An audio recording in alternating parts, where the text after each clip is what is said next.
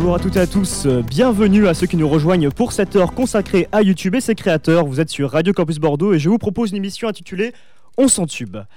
Avec moi pour m'accompagner jusqu'à 17h, différents chroniqueurs et chroniqueuses, notamment euh, Justine, qui est euh, quelque part euh, par là, ah, qui n'est pas encore arrivée, pardon. On a Léa. Oui, bonjour. Justine arrive après. Elle s'occupe des musiques, je crois. On a Élisée aussi, qui est venue nous parler aussi de YouTube. Salut Et on a aussi des invités, des vidéastes venus des recoins d'Internet, Le Clap. Bonjour. On a aussi Étagère. Coucou. on a avec nous aussi, euh, on a Ico de la chaîne Trash. Coucou Et enfin, Cesbron, les deux youtubeurs qui parlent de rap. Bonjour. Bonjour à tous. Alors, pour cette émission, on va parler ensemble de vos différentes activités sur YouTube et puis on enchaînera avec un petit débat centré autour de la créativité et enfin une petite surprise, un petit cadeau de Noël avant l'heure à retrouver en fin d'émission. Mais on va commencer assez rapidement en présentant les chaînes de chacun. Alors je sais pas qui veut commencer, est-ce qu'on fait un tour de rôle ou je te laisse présenter ta chaîne? Coucou. Alors du coup voilà, ma, chaîne s'appelle Étagère, c'est mon pseudonyme d'une manière générale et je parle d'animation. Question suivante. Ça fait combien de temps que tu as commencé YouTube euh Deux mois et demi. Ah bah c'est pas mal déjà. À peu près ouais. Ouais bah c'est déjà intéressant. Et du coup euh, l'animation c'est un sujet qui te passionne en particulier. Qu'est-ce que tu veux apporter en fait dans tes vidéos euh D'une manière générale c'est des détails plutôt précis sur l'animation. C'est-à-dire que d'une manière générale sur le YouTube américain on trouvait des, des ressources très intéressantes sur l'animation. Mais en francophone, mis à part des debunks de 30 minutes de Dragon Ball Super, euh, pas grand chose, pas grand chose. D'accord. On va passer à Ico, Ico de la chaîne Trash. Euh, est-ce que tu veux te présenter en tant que euh, Ico l'iconoclaste ou est-ce que tu veux te présenter euh, ton collectif de youtubeurs Trash en premier? C'est un petit peu tout quand même. c'est vrai un petit peu moi. C'est un petit peu les deux. bah, je suis Ico de la chaîne Trash. Je suis un des co-dirigeants de la chaîne Trash du coup. Et j'ai aussi ma chaîne personnelle dans laquelle je parle d'icônes de la culture populaire, de personnages, mais aussi de films, de mangas, d'animés, un petit peu tout ce qui fait la culture populaire actuelle. Et à côté de ça, du coup, ben, oui, je suis co-créateur de la chaîne Trash, euh, dans laquelle on présente euh, sous forme, euh, ouais, je pense qu'on peut l'appeler vulgairement des tops, de plein de cultures que ce soit scientifique, mais aussi culture geek, parce que c'est tout ce qu'on aime faire dessus. C'est, c'est parler un peu de, de ce qu'on aime jouer tous les dimanches. C'est chacun qui apporte en fait son point de vue différent et ses affinités différentes par rapport à, à ce que tu, ce qu'ils veulent présenter en fait, c'est ça? Oui, on fait ce qu'on veut, quoi. bon, c'est clair au moins. Euh, le clap, est-ce que tu veux aussi présenter un petit peu ta chaîne, ton contenu? Donc moi c'est le clap, euh, mon émission s'appelle Duo Screen et en fait je tiens une chaîne qui fait des analyses comparatives de films, de séries ou de jeux vidéo où je compare euh, deux œuvres qui ont des points communs ou qui sont directement liées. Et à côté de ça je fais également une émission qui parle de mon école de cinéma où je suis et une autre émission où je parle la culture cinéma en général. C'est l'école Icar à Bordeaux, c'est ça? C'est ça, ouais. Icar euh, qui maintenant s'appelle Innov Audiovisuel. D'accord, ok. On va peut-être terminer par Cesbron. Cesbron, euh, vous êtes aussi assez nouveau sur YouTube. Est-ce que vous pouvez présenter un petit peu votre concept de chaîne? Bah Alors, nous, ça fait 4 ans qu'on est sur YouTube. On a divers thèmes différents. On fait, euh, à la base, c'était de la danse. Après, on s'est orienté vers tout ce qui est présenter de nouveaux rappeurs en tant que français et américains. On fait des vlogs aussi. Voilà, ça, dure, ça fait 4 ans qu'on fait ça. Et puis, on kiffe, quoi.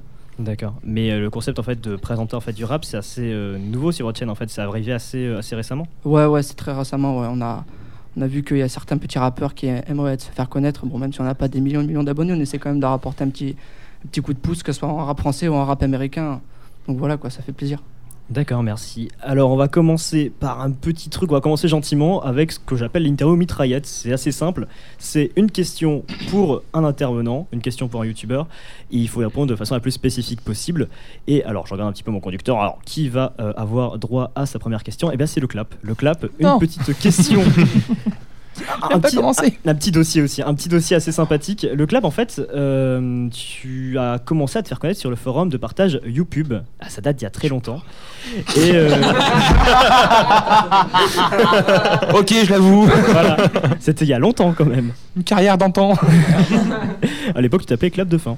C'est ça. En fait, j'avais une première chaîne ouais, que, que j'avais arrêtée en octobre 2016.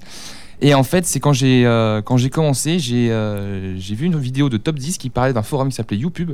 Et donc j'y suis allé euh, par curiosité et c'est à ce moment-là que j'ai pu rencontrer d'autres personnes qui demandaient de l'aide pour leurs vidéos et Et à côté de ça, bah, ça faisait un petit peu de visibilité pour chacun et c'était surtout une, une entraide pour s'améliorer au niveau du contenu, que ce soit euh, technique et aussi au niveau euh, du fond. euh, Enfin, c'était t'a euh, très, important. Ça t'a permis aussi de t'améliorer au niveau de l'expérience, par exemple, au niveau de, de comment aborder les sujets ou euh, en termes de vis- enfin en termes de. Ouais, exactement, ouais. ça. En termes de visuel aussi, par exemple. C'est ça.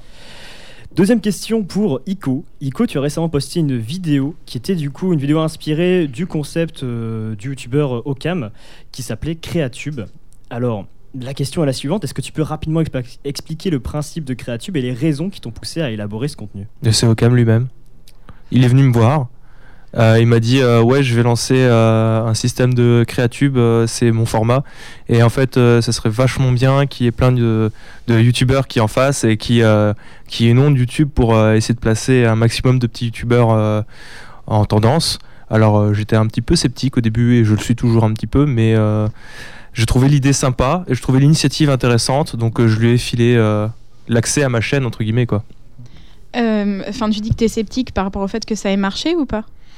Euh, je suis sceptique par rapport euh, à l'idée même en fait de pubage. Parce que c'est pas nécessairement quelque chose qui euh, et ça s'est vu à de nombreuses reprises peut être bon et pour la chaîne et pour le créateur parce Ah. que un pubage massif comme pourrait le faire un Doc7 par exemple c'est très très souvent difficile euh, de s'en relever en fait tu, tu as du mal si tu veux à enchaîner et on le voit beaucoup tu fais le même nombre de vues parce que ça apporte des abonnés qui peuvent être euh, beaucoup, souvent, hein, ça pas tout le temps, mais qui peuvent être fantômes. Parce que, en fait, euh, justement, la grande majorité des youtubeurs que je regarde, je les ai connus grâce à d'autres youtubeurs, notamment Créatube, m'a fait découvrir plusieurs. Et bien sûr, j'ai oublié leur nom, mais il y en a un qui fait des animations en pâte à modeler avec un docteur, euh, docteur en pâte à modeler qui est très drôle. Et il y a, bah, pour ceux qui passent sur Doc7, enfin devant les, les vidéos de Doc7, il y a Studio Vrac, il me semble que j'ai découvert comme ça. Et sinon, avec le 29 avec Antoine Daniel, ça m'a fait découvrir Y Penser, par exemple, qui est une chaîne que j'adore et qui a maintenant qui a décollé comme pas possible. Donc, euh, Ouais, mais euh, si tu regardes bien, Mm. là tu viens de me citer trois chaînes sur combien de 29 d'Antoine Daniel et combien de vidéos de Doc7 alors il doit y en avoir d'autres, mais je t'avoue que j'ai pas tous les noms en tête sur mes 300 Il y en abonnements. a plein euh. d'autres, mais le, le gros problème que ça pose, c'est que tu as beaucoup, beaucoup, beaucoup d'abonnés fantômes et il y en a beaucoup qui ont du mal à se. Il faut vraiment être très bon pour réussir à garder cette nouvelle audience. Et c'est ça qui est compliqué. Et je privilégierai toujours les conseils, donner des conseils aux jeunes créateurs qui se lancent pour euh, donner des astuces qu'ils n'ont pas forcément quand ils se lancent. Ce que j'ai fait avec le magnifique étagère. Coucou. Et, euh, mais euh, plutôt que de faire un pubage bête et méchant qui généralement n'apporte qu'une communauté qui est là parce qu'on m'a dit de venir quoi. C'est juste ça. C'est pour ça que j'étais relativement sceptique et que je suis toujours, même si, encore une fois, je le répète, l'initiative est très cool. compris. Ça tombe très bien d'ailleurs parce que tu as commencé à enchaîner sur les tâches. Ah, tu as peut-être une question Ouais, j'ai une question. Euh, tu, tu comptes te donner quoi comme conseil euh, pour les youtubeurs qui débutent? Ah bah ça, il y en a plein. Déjà le son, très important. Donc à priorité au micro. Acheter un bon micro. Ensuite, euh, régularité, extrêmement important de tenir un rythme. Si vous avez en tête de faire une vidéo par mois, tenez-vous-y. Ne faites pas un coup une vidéo et ensuite trois mois plus tard faites-en une. Ça ne marchera jamais parce qu'il il faut retenir cette audience-là. Il faut bien avoir en tête que les personnes qui sont là sont euh, volages et qu'ils peuvent vous oublier d'un mois à l'autre. Tenez-vous-y, si vous faites une vidéo par semaine, faites une vidéo par semaine, très important aussi. Il faut savoir que YouTube en tant que réseau social a besoin de votre présence et que vous soyez là parce que sinon il vous oublie et je pense que c'est l'un des conseils les plus importants, c'est faites des vidéos régulièrement. D'ailleurs, j'ai peut-être une Merci. question pour rebondir, euh, peut-être aussi pour, euh, pour changer un petit peu, enfin, pour glisser un petit peu dans le sujet en fait que tu as abordé. Euh, autour de la table, est-ce que vous pensez par exemple que faire des vidéos trop quotidiennes peut aussi nuire à la chaîne? Parce que tu parles vraiment de, de- de fidélisation de l'audience, de faire des vidéos, que- enfin, de faire des vidéos par semaine. Est-ce que tu penses que ça peut être vraiment aussi nocif si c'est poussé vraiment à l'extrême? Ça dépend du format.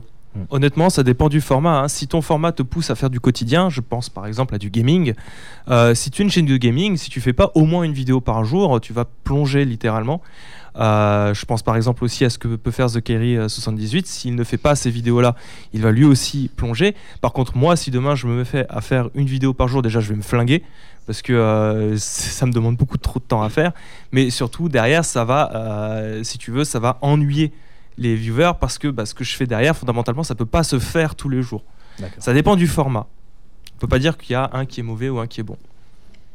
Et je pense aussi euh, que euh, le, format quotidien vient après que tu aies fidélisé ton audience. Genre, je pense à des vlogs n'importe, euh, pour de n'importe qui. Ça, ça ennuie pas quand, quand ta communauté est déjà là, en fait. Parce que ben, les gens veulent en savoir plus, mais faut déjà qu'il y y ait quelque chose de, d'ancré, en fait. ça peut ça s'ancre en fait le travail se fait au quotidien même si tu fais du travail quotidien en vidéo quotidienne la communauté elle va se construire en parallèle faut pas euh, s'imaginer bon j'ai besoin d'être euh, d'être présent pour pouvoir avoir un rythme ça ça marche pas en fait la communauté va se construire en parallèle du rythme que tu vas tenir qu'il soit quotidien ou pas Ouais, mais genre, en tant, que, en tant que personne qui regarde, du coup, et pas personne derrière, euh, des vidéos tous les jours, même de quelqu'un qui est super, je vais pas les regarder forcément parce qu'il y a d'autres choses, on a d'autres trucs à regarder, on a d'autres choses à faire, mais aussi à regarder, en fait. Et du coup, peut-être quotidien, pour, pour moi, expérience qui regarde, ça va. Enfin, c'est. Je trouve que c'est peut-être trop justement parce que parce qu'on regarde pas tout et qu'au final ben on se lasse plus que Ah mais ça c'est sûr, hein. de toute manière ça concerne une frange de population qui euh, est assez minime et de toute manière ça s'envoie sur les vues. Je pense, euh, je reprends l'exemple hein, des vidéos de gaming pour euh, avoir je sais pas moi 1,4 million abonnés, on touche Allez, le maximum que j'ai vu, c'était 50 000 vues par, par, par vidéo. Mais c'est tout à fait calculé et c'est un rythme en fait qui est à suivre parce que c'est des gens en fait et c'est des styles de vidéos qui se regardent par exemple tu vois, moi, mon style de vidéo que je fais, c'est tu dois être pleinement dans la vidéo, tu dois avoir du temps pour regarder. Alors que ce genre de vidéos qui peuvent être quotidiennes, c'est plus des trucs que tu vas allumer en bouffant, en faisant autre chose à côté. Euh, c'est, c'est- foncièrement, c'est pas pareil et c'est pas dramatique s'il y a moins de vues. C'est Ouais, juste le puis c'est style. pas adapté aux mêmes personnes en plus. Les Exactement. formats sont pas adaptés à chacun. Enfin, une ça. vidéo de 30 minutes, euh, des, des personnes plus jeunes euh, sont en général moins intéressées par ces choses-là. quoi. Bah, par exemple, le clap, toi tu fais des vidéos assez longues. Par exemple, tu fais des, des grosses vidéos de 20 minutes pour vraiment présenter les, les films que tu présentes, dans, par exemple du all screen. Je, pense en particulier à du all screen, tu vois. Quand tu présentes en fait deux chaînes et que tu fais les comparaisons et les liens qu'ils peuvent avoir entre les, les différentes œuvres, tu mets vraiment du temps à les faire, mais c'est c'est réfléchi par rapport au temps. Tu peux pas, euh, tu peux pas te concentrer sur 5 minutes. ça. Je- Ah oui, non, mais ça, c'est ça, c'est un peu mon problème moi sur ma chaîne, c'est que j'ai du mal à faire des choses euh, condensées, que ce soit au niveau euh, du contenu. Et euh, surtout quand j'essaie de faire une analyse, j'essaie de rendre ça déjà le plus accessible possible pour, euh, pour tout le monde, pour que tout le monde puisse comprendre là où je veux en venir. Et, euh, potentiellement apprendre deux trois trucs aux gens pour qu'ils puissent avoir une nouvelle façon d'analyser ou de voir les films. Donc je prétends pas avoir la science infuse, loin de là, mais voilà, sur des choses que j'ai appris. Et pour moi, je pense que ça prend du temps. C'est pour ça que j'essaie de prendre le maximum de temps, que ce soit pour l'écriture et surtout pour le contenu au final, pour que les gens puissent bien comprendre comment euh, comparer des films et surtout comment analyser euh, la structure d'un film. Et c'est pour ça que ça prend pas mal de temps. D'accord. On va peut-être faire une petite pause si ça vous gêne pas. On va se retrouver juste après une pause musicale et on reprend sur les euh, interviews.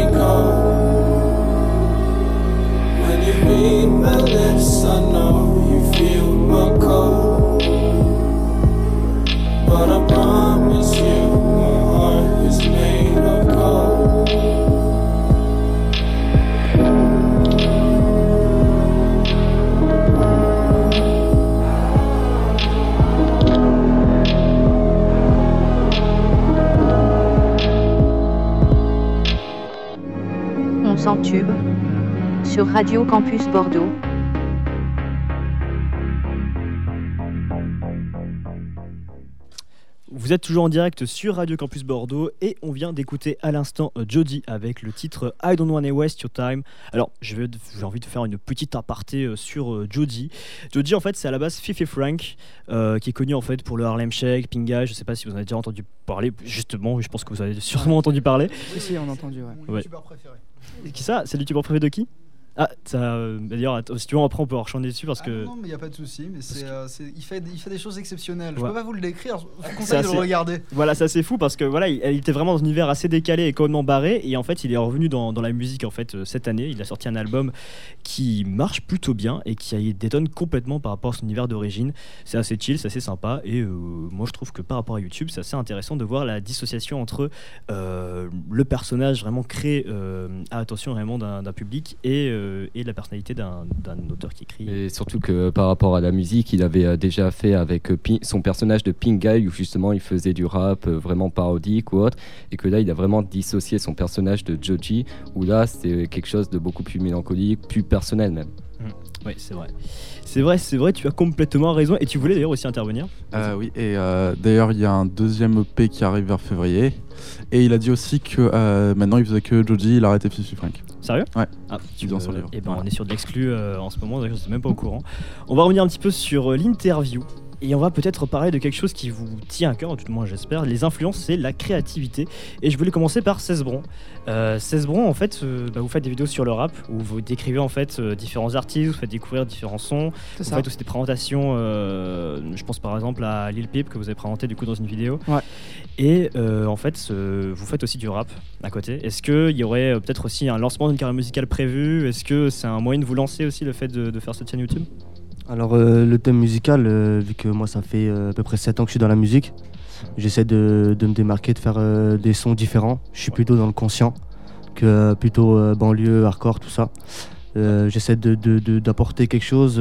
j'ai pris, ma vie comme thème, euh, vu que voilà, j'ai eu un parcours pas difficile parce que c'est toujours pire ailleurs. Mais voilà, on essaie d'apporter quelque chose pour, pour montrer à tout le monde que chacun, chacun peut avoir sa chance. Quoi. Et moi, c'est quelque chose que je fais de ma passion. Et tous les jours, je m'entraîne, tous les jours, je m'entraîne. Et oui, il y a peut-être euh, peut-être quelque chose qu'on prévoit. Et, euh, et ça peut, ça peut peut-être mettre du temps, mais en tout cas, on va y aboutir. C'est intéressant ce que tu dis par rapport à la passion et en l'occurrence euh, ben, le clap par exemple je sais que tu été vachement porté sur les vidéos et sur le cinéma et je me demandais s'il y a peut-être un, court métrage de prévu parce que tu mets énormément de fiction en fait dans tes, analyses, dans tes chroniques et je, me disais en fait est-ce qu'il y a quelque chose en vue par rapport à ça? Alors oui, c'est le, ce sera la consécration parce que justement euh, là, Dual Screen commence à prendre un, tournant parce que c'est toujours ça que j'ai voulu faire, c'est de la fiction. Et euh, là, au, au fur et à mesure, ça a commencé à s'implanter sur la chaîne. Et donc là, j'ai déjà écrit euh, un scénario pour un futur court métrage qu'on va peut-être faire en juillet. C'est c'est pas sûr du tout parce qu'il faut pas mal d'autorisation. Mais voilà, le but de la chaîne, c'est vraiment commencer avec euh, des vidéos euh, analyses euh, plutôt tranquilles pour terminer sur des trucs beaucoup plus complets, beaucoup plus prenants pour le, pour le public, avec de la fiction écrite, réalisée euh, de A à Z. Quoi. Sous un format court, sur un court métrage ou plutôt sur une web série ou quelque chose qui pourrait se développer dans le temps euh Plus court. Web série, je suis pas encore, euh, je suis pas encore vraiment intéressé par faire une web série. Il y a deux trois idées, mais c'est C'est plus le, le format court métrage qui me plaît pour l'instant. ouais. D'accord. Et d'ailleurs, euh, étagère, je me demande, j'ai une petite question en fait, c'est un truc qui me taraude. Euh, J'avais une question par rapport à ta passion pour l'animation et je me demandais est-ce que toi aussi d'ailleurs t'en fais et est-ce que tu aimerais aussi partager ça? Est-ce que c'est vraiment les détails techniques en fait qui, qui t'intriguent en fait dans l'animation en fait? Est-ce que ça, ça vient aussi de quelque chose peut-être? Euh, D'une manière générale, il y, a- il y a plein de choses à dire sur la manière de produire un dessin animé, sur l'histoire d'une production de dessin animé. Euh, par exemple, le, le premier exemple qui me vient, on peut pas, on peut pas considérer l'animation d'Evangelion et son mode de production sans parler de la dépression d'Hideaki Anno. Mhm. Voilà, par exemple, c'est ce genre de- de- d'anecdote qui m'amuse. Mais après, pour moi, si je fais de l'animation, euh, il y a plein de manières d'animer des choses. J'anime des choses avec des stickman, oui, éventuellement, il y a Source Filmmaker aussi qui permet de faire des trucs relativement propres.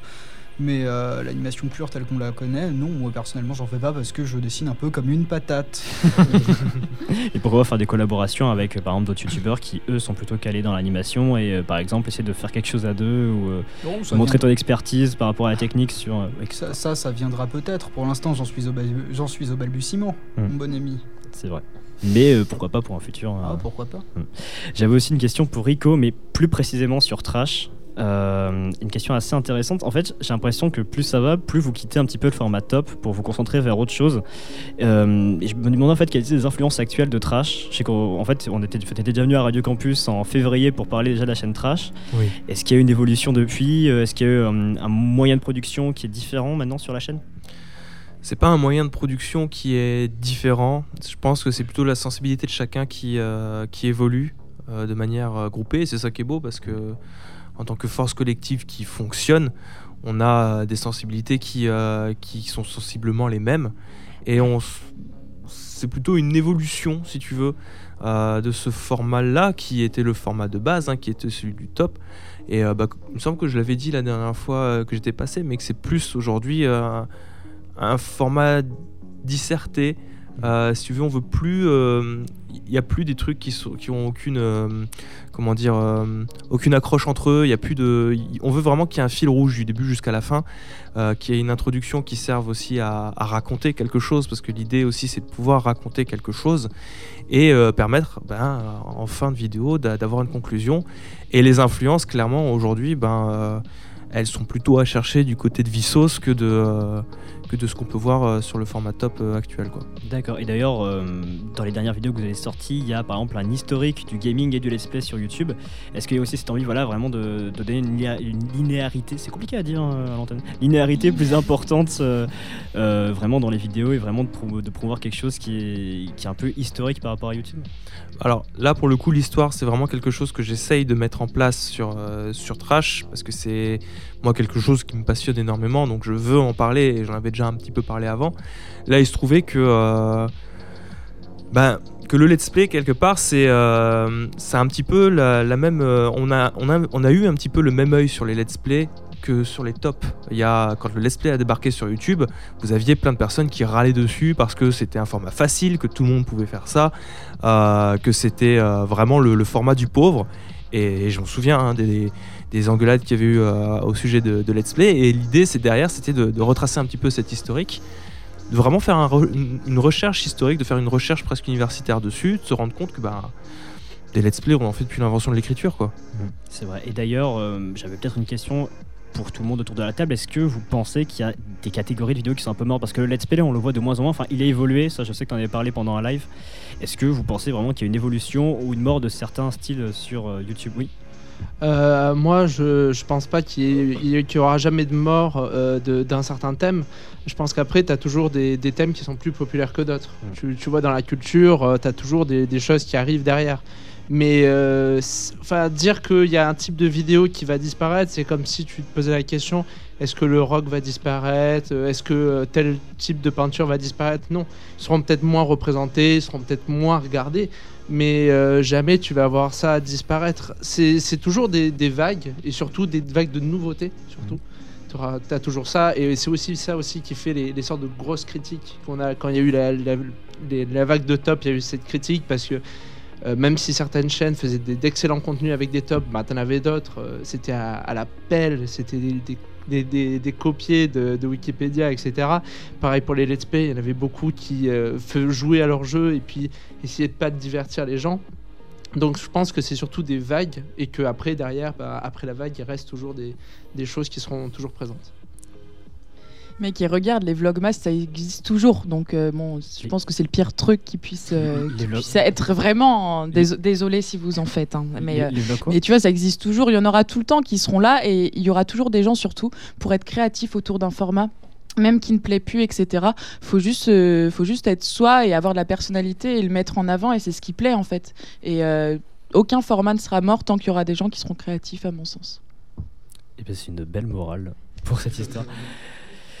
On va peut-être faire encore une petite pause musicale et on se rejoint après pour un euh, petit débat sur YouTube. Alors, en l'occurrence, on va parler de droit d'auteur, on va parler de créativité, on va parler de beaucoup de choses et on se retrouve juste après la euh, musique.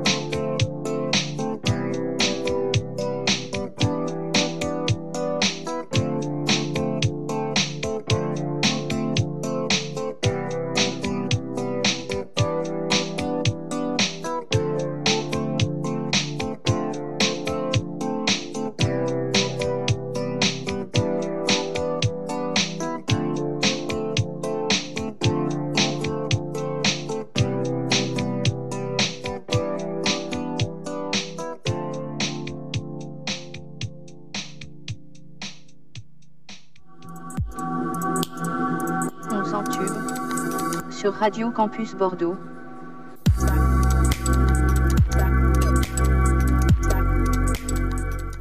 Vous êtes toujours à l'antenne sur Radio Campus Bordeaux à l'occasion du marathon et vous êtes dans une émission qui s'appelle On s'en tube où on parle de YouTube, des créateurs et des youtubeurs. Mais avant de partir sur un débat assez sympathique, je voulais vous parler un petit peu de la musique qui vient de passer. C'était Claro Pretty Girl. Euh, Claro en fait c'est une jeune youtubeuse euh, musicale qui a marqué un petit peu internet. Alors euh, bon elle a fait quelques millions de vues, je crois que 5 millions de vues, c'est pas dégueu quand même. Et en fait elle a fait un petit clip assez sympa qui s'appelle qui Pretty Girl et dans lequel en fait elle se met en scène juste avec sa webcam. Et moi je trouvais en fait que ça fait plus ou moins indirectement penser en fait à ce qui se faisait YouTube au, tout début de la plateforme. Vraiment ce, côté un petit peu homemade assez assez cheap. Et je trouvais c'est ça sympathique. Je sais pas ce que vous en pensez autour de la table. Est-ce qu'il y a peut-être un amateurisme qui, qui manque d'ailleurs sur YouTube en ce moment Oui.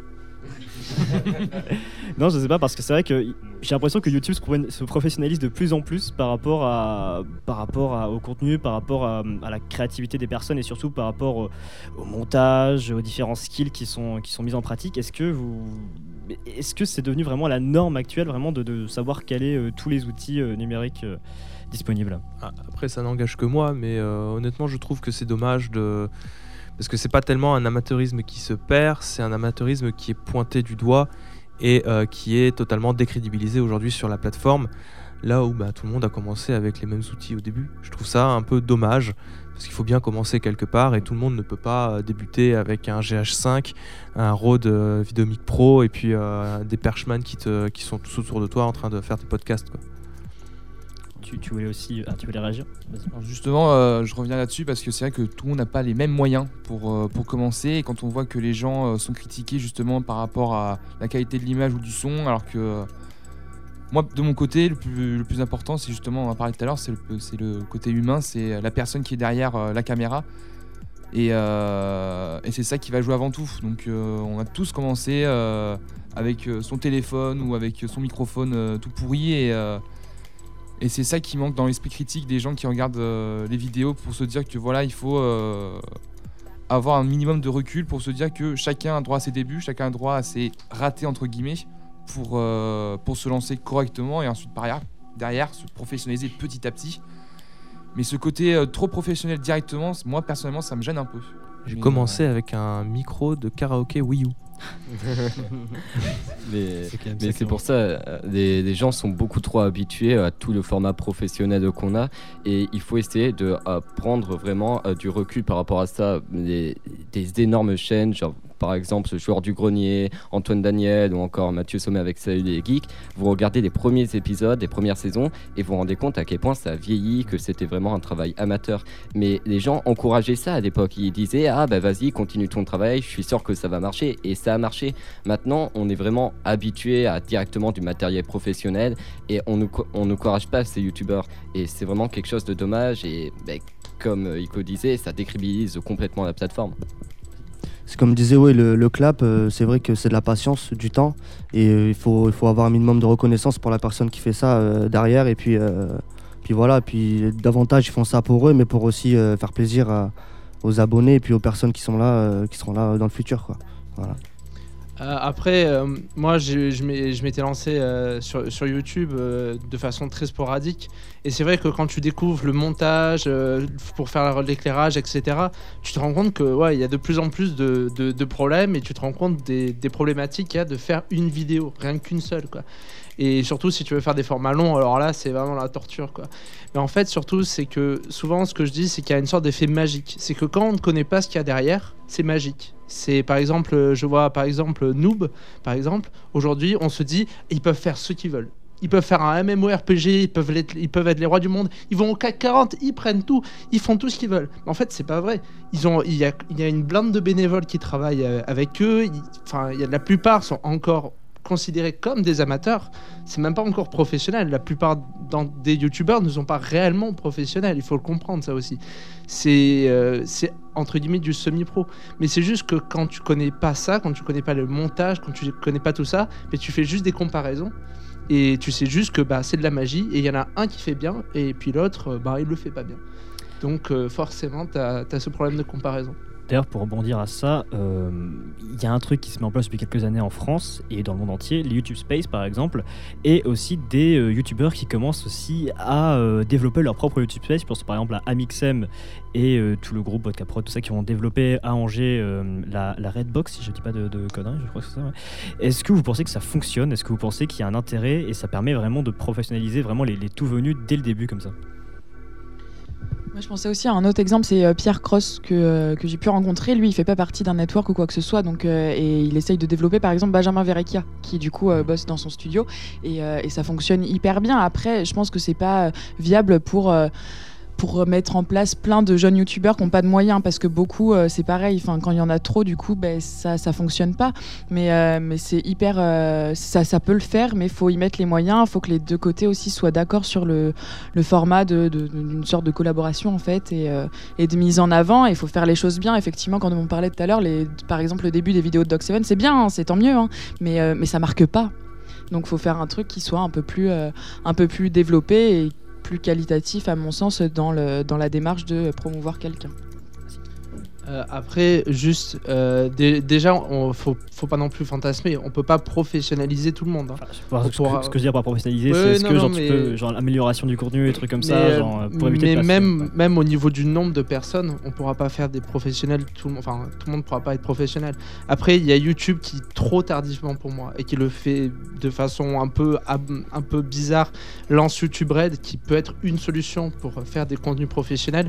Euh, je conseille d'ailleurs euh, la série euh, Minefield de, Vis- Vsauce qui est excellente, vraiment une très très bonne production.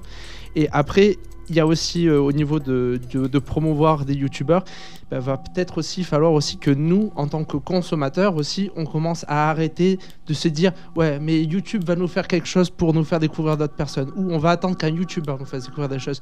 Non, à un moment donné, il va falloir que nous, en tant que consommateurs, si on veut vraiment faire découvrir de nouvelles personnes, on commence à prendre des vrais réflexes pour faire découvrir d'autres personnes, d'aller chercher, de, se- ben oui, de se casser le cul pendant 5-10 minutes pour trouver un YouTuber. Je pense que c'est aussi ça la solution, ça vient peut-être aussi de nous en tant que consommateurs de vidéos. Vous êtes déjà allé au YouTube Space? Non, pas, du- pas encore. Alors je dis pas, pour euh, le Space d'MXM, ça doit être une chose qui doit être euh, pas mal. En tout cas, l'initiative de fait que ce soit créé par un YouTuber est une bonne initiative parce que c'est de la création privée. Par contre, n'allez pas au YouTube Space, les mecs, hein, vous allez vite déchanter, hein, c'est de la merde. Ah ouais Mais genre vraiment, c'est euh, c'est un ramassis d'ordures qui se présente là pour se sucer entre eux. c'est extrêmement violent. C'est euh, le truc qui m'a fait bon le conseil. plus déchanter de ma vie. Euh, vous avez des mecs qui sont là en train de s'entresucer pour essayer d'avoir un maximum de visibilité entre eux. Euh, vous Ah avez ouais. des espèces de petites poufs qui essayent de se présenter devant tout le monde et qui sont là juste pour voir les petits fours. Non, vraiment, euh, n'allez pas au YouTube Space Paris. C'est quelque chose qu'il faut éviter comme Mais- la peste. et surtout le problème de YouTube euh, Space, c'est quelque chose de drastique et si ça, euh, si euh, t'as juste une vidéo, mais pas la chaîne, juste une petite vidéo, ben, ne plaît pas à YouTube, ben c'est bon, on va te refuser d'entrer, c'est ça ne va plus être possible pour toi. Euh, je crois que c'est Antoine Daniel euh, euh, qui avait justement eu ce problème. Je sais plus quel gros YouTuber, mais justement par rapport à ça. Hein D'ailleurs, est-ce Ouais, que vous pensez- bah, PewDiePie, ouais, en Amérique, PewDiePie, par ouais, exemple. ouais, mais alors PewDiePie, on passe sur quand même qu'autre chose. euh, bah, à moins que vous voulez aborder le sujet, par exemple, de l'apocalypse, je sais pas. Ouais, alors moi j'ai un petit truc sur le... Ouais. Moi j'ai un, un petit problème avec YouTube qui, qui, qui dit euh, faites des vidéos comme ça. Parce que je trouve que ça enlève un peu le concept de, de personnalité qu'on a sur YouTube, où que chacun fait ses vidéos dans son coin comme, comme il aime le faire. Et, et je trouve que si on a. un- C'est une bonne initiative en, en soi, mais je trouve que si on a quelqu'un qui dit faut faire ses vidéos comme ça, comme ça, comme ça, et pour marcher sur YouTube, ça enlève un peu le, le, le, le- le côté euh, do it yourself, justement, euh, de, Yes. de, de YouTube. D'ailleurs, j'aimerais un peu rebondir là-dessus. Euh, c'est vraiment une question pour tout le monde autour de la table. Est-ce que vous pensez vraiment à l'heure actuelle hum, qu'il y a vraiment des limites? Quelles sont les limites actuelles en fait pour les youtubeurs en termes de création de contenu? Et euh, je parle en l'occurrence par exemple, des limites par rapport aux droits d'auteur, par rapport aux bots YouTube. Est-ce que vous pensez vraiment qu'il y a, il y a aussi hum, un contenu un peu bridé par ça? Euh, le problème déjà du bot YouTube, c'est que justement, c'est un bot. C'est un énorme problème. Et là, bien évidemment, c'est impossible, entre guillemets, que que, qu'il y ait euh, des personnes qui regardent chaque vidéo ou autre. C'est, impossible, il faut dire. Mais le fait que ce soit un bot qui soit si drastique et aussi mais qui soit facile à éviter. Quand on voit, euh, par exemple, euh, comme tu le parlais il y a quelques semaines de, euh, de cela, par rapport à euh, toute l'affaire de pédophilie cachée qu'il y avait dans YouTube, avec nota- et aussi des chaînes comme Swan the Voice ou autres, où c'est du travail d'enfant quand même, il faut dire. Et ouais, vraiment, le fait que ce soit un bot qui s'occupe de la démonétisation est un problème déjà. Est-ce que vous avez déjà été, euh, est-ce que vous avez des problèmes par exemple par rapport à ça? Oui, tu veux me poser une question Euh, C'était pour euh, juste rappeler l'exemple de Pose Manga, qui avait fait un épisode super travaillé sur euh, l'homosexualité présentée dans les, les mangas, et qui s'était fait complètement censurer sa vidéo. Il avait de- demandé euh, à YouTube pourquoi. On lui avait dit que, enfin, qu'il n'avait pas demandé. Il s'est pris deux euh, avertissements, je sais plus comment ça s'appelle. De Et, strike. euh, Strike. de- voilà, de strike. Et euh, au troisième, il y a. Enfin, au troisième, en gros, il allait se faire supprimer sa chaîne, si je dis pas de conneries. Enfin, il a dû faire une super longue pause euh, dans, ses, dans ses vidéos avant de pouvoir s'y remettre. Et ça avait aucune. euh, Enfin, le- YouTube lui a jamais dit pourquoi il lui avait supprimé sa vidéo euh, sur l'homosexualité. D'ailleurs, il me semble. Je sais pas s'il l'a déjà re-uploadé ou pas encore, même si ça date. Mais euh, il y avait aucun contenu, contenu choquant à l'intérieur. C'est surtout ça, c'est vraiment rien. Donc, euh, Alors moi, je vais m'amuser à faire l'avocat du diable. Euh, déjà parce que vous avez soulevé deux soucis en fait qui sont pro- propres à YouTube. Déjà, le fait que, le, que ce soit un bot qui gère n'est pas un problème. Il faut que ce soit un bot parce que bon, il y a plus d'un million de vidéos qui sont publiées par jour, donc euh, c'est humainement pas possible de le faire. Mais malgré tout, ce euh, bot-là et les erreurs qu'il peut faire, parce qu'il y a la possibilité de signaler d'éventuelles erreurs sur les chaînes pour essayer de se refaire monétiser. Alors c'est un peu bête à côté dit comme ça parce que euh, cette remonétisation est possible uniquement si vous avez fait plus de 1000 vues dans les 24 euh, dernières heures, ce qui est compliqué pour certains youtubeurs. Euh, mais derrière, vous avez une vérification manuelle qui est effectuée et il faut savoir que YouTube est conscient de ça et qu'ils ont par exemple là, il y a quelques mois, embauché 10 000 personnes pour faire des, vérifications manuelles. Le gros problème, comme tu le soulevais par contre, euh, sur YouTube, et je pense qu'il, euh, là, effectivement, à terme, peut être extrêmement épineux parce qu'on parlait de l'apocalypse. En soi, pour moi, c'est pas, c'est un faux problème parce que c'est quelque chose qui est en cours d'être euh, d'être géré et qui va finir par se faire gérer. Le bot sera suffisamment efficace un jour pour pour reconnaître ce qui est bon ou ce qui est pas bon. C'est en tout cas l'objectif qu'a Google puisqu'ils sont conscients que c'est un problème aussi pour eux. Il faut bien l'avoir en tête hein, parce que c'est aussi de la- de l'argent qu'ils ne génèrent pas pour eux. Par contre, euh, là où effectivement il y a une sorte de déni démo- démocratique, c'est que derrière, quand tu es censuré pour une vidéo, quand tu es euh, un strike, il n'y a aucune, vraiment aucune motivation qui n'est donnée dans euh, le strike qui est envoyé.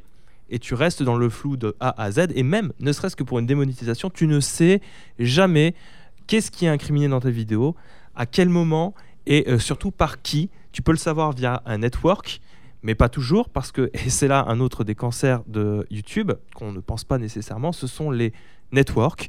Ce sont ceux euh, qui gèrent des, euh, des, des chaînes contre euh, 10, minimum 10% de vos revenus YouTube. Et je dis au minimum parce que c'est vraiment l'un des plus bas que vous pouvez avoir avec le fameux 5%, sachant que des gros YouTubeurs comme Cyprien ou Norman ne prennent rien du tout. Mais c'est parce que derrière, euh, enfin voilà, c'est eux quoi. Il faut savoir que euh, c'est euh, vraiment le gros souci que vous avez en, en ce moment, c'est aussi ces networks-là qui, sous prétexte qu'ils auraient potentiellement reconnu du contenu d'un autre youtubeur, et ça peut aller très vite, il suffit que vous utilisiez une séquence de gameplay d'un jeu vidéo euh, que vous avez enregistré vous-même, mais il se trouve que l'autre youtubeur a enregistré ce même jeu, et vous vous faites bloquer votre vidéo dans le monde entier parce que X Network a reconnu que bah euh, ça appartient à ce youtubeur. Ce qui est faux, parce que dans les faits, ça appartient plutôt à l'éditeur de jeux vidéo. Voilà, donc ça c'est vraiment le gros cancer, et le problème c'est que c'est, euh, si vous voulez, c'est, ils sont juges, et euh, ils, proposent des jugements, et ils appliquent la peine. Et ils ne vous donnent jamais de, motivation. C'est le gros problème qu'il y a, et qui je pense devrait concentrer un maximum d'énergie plutôt que l'apocalypse qui n'est jamais qu'un- qu'une vague comme on en a connu d'autres euh, par le passé.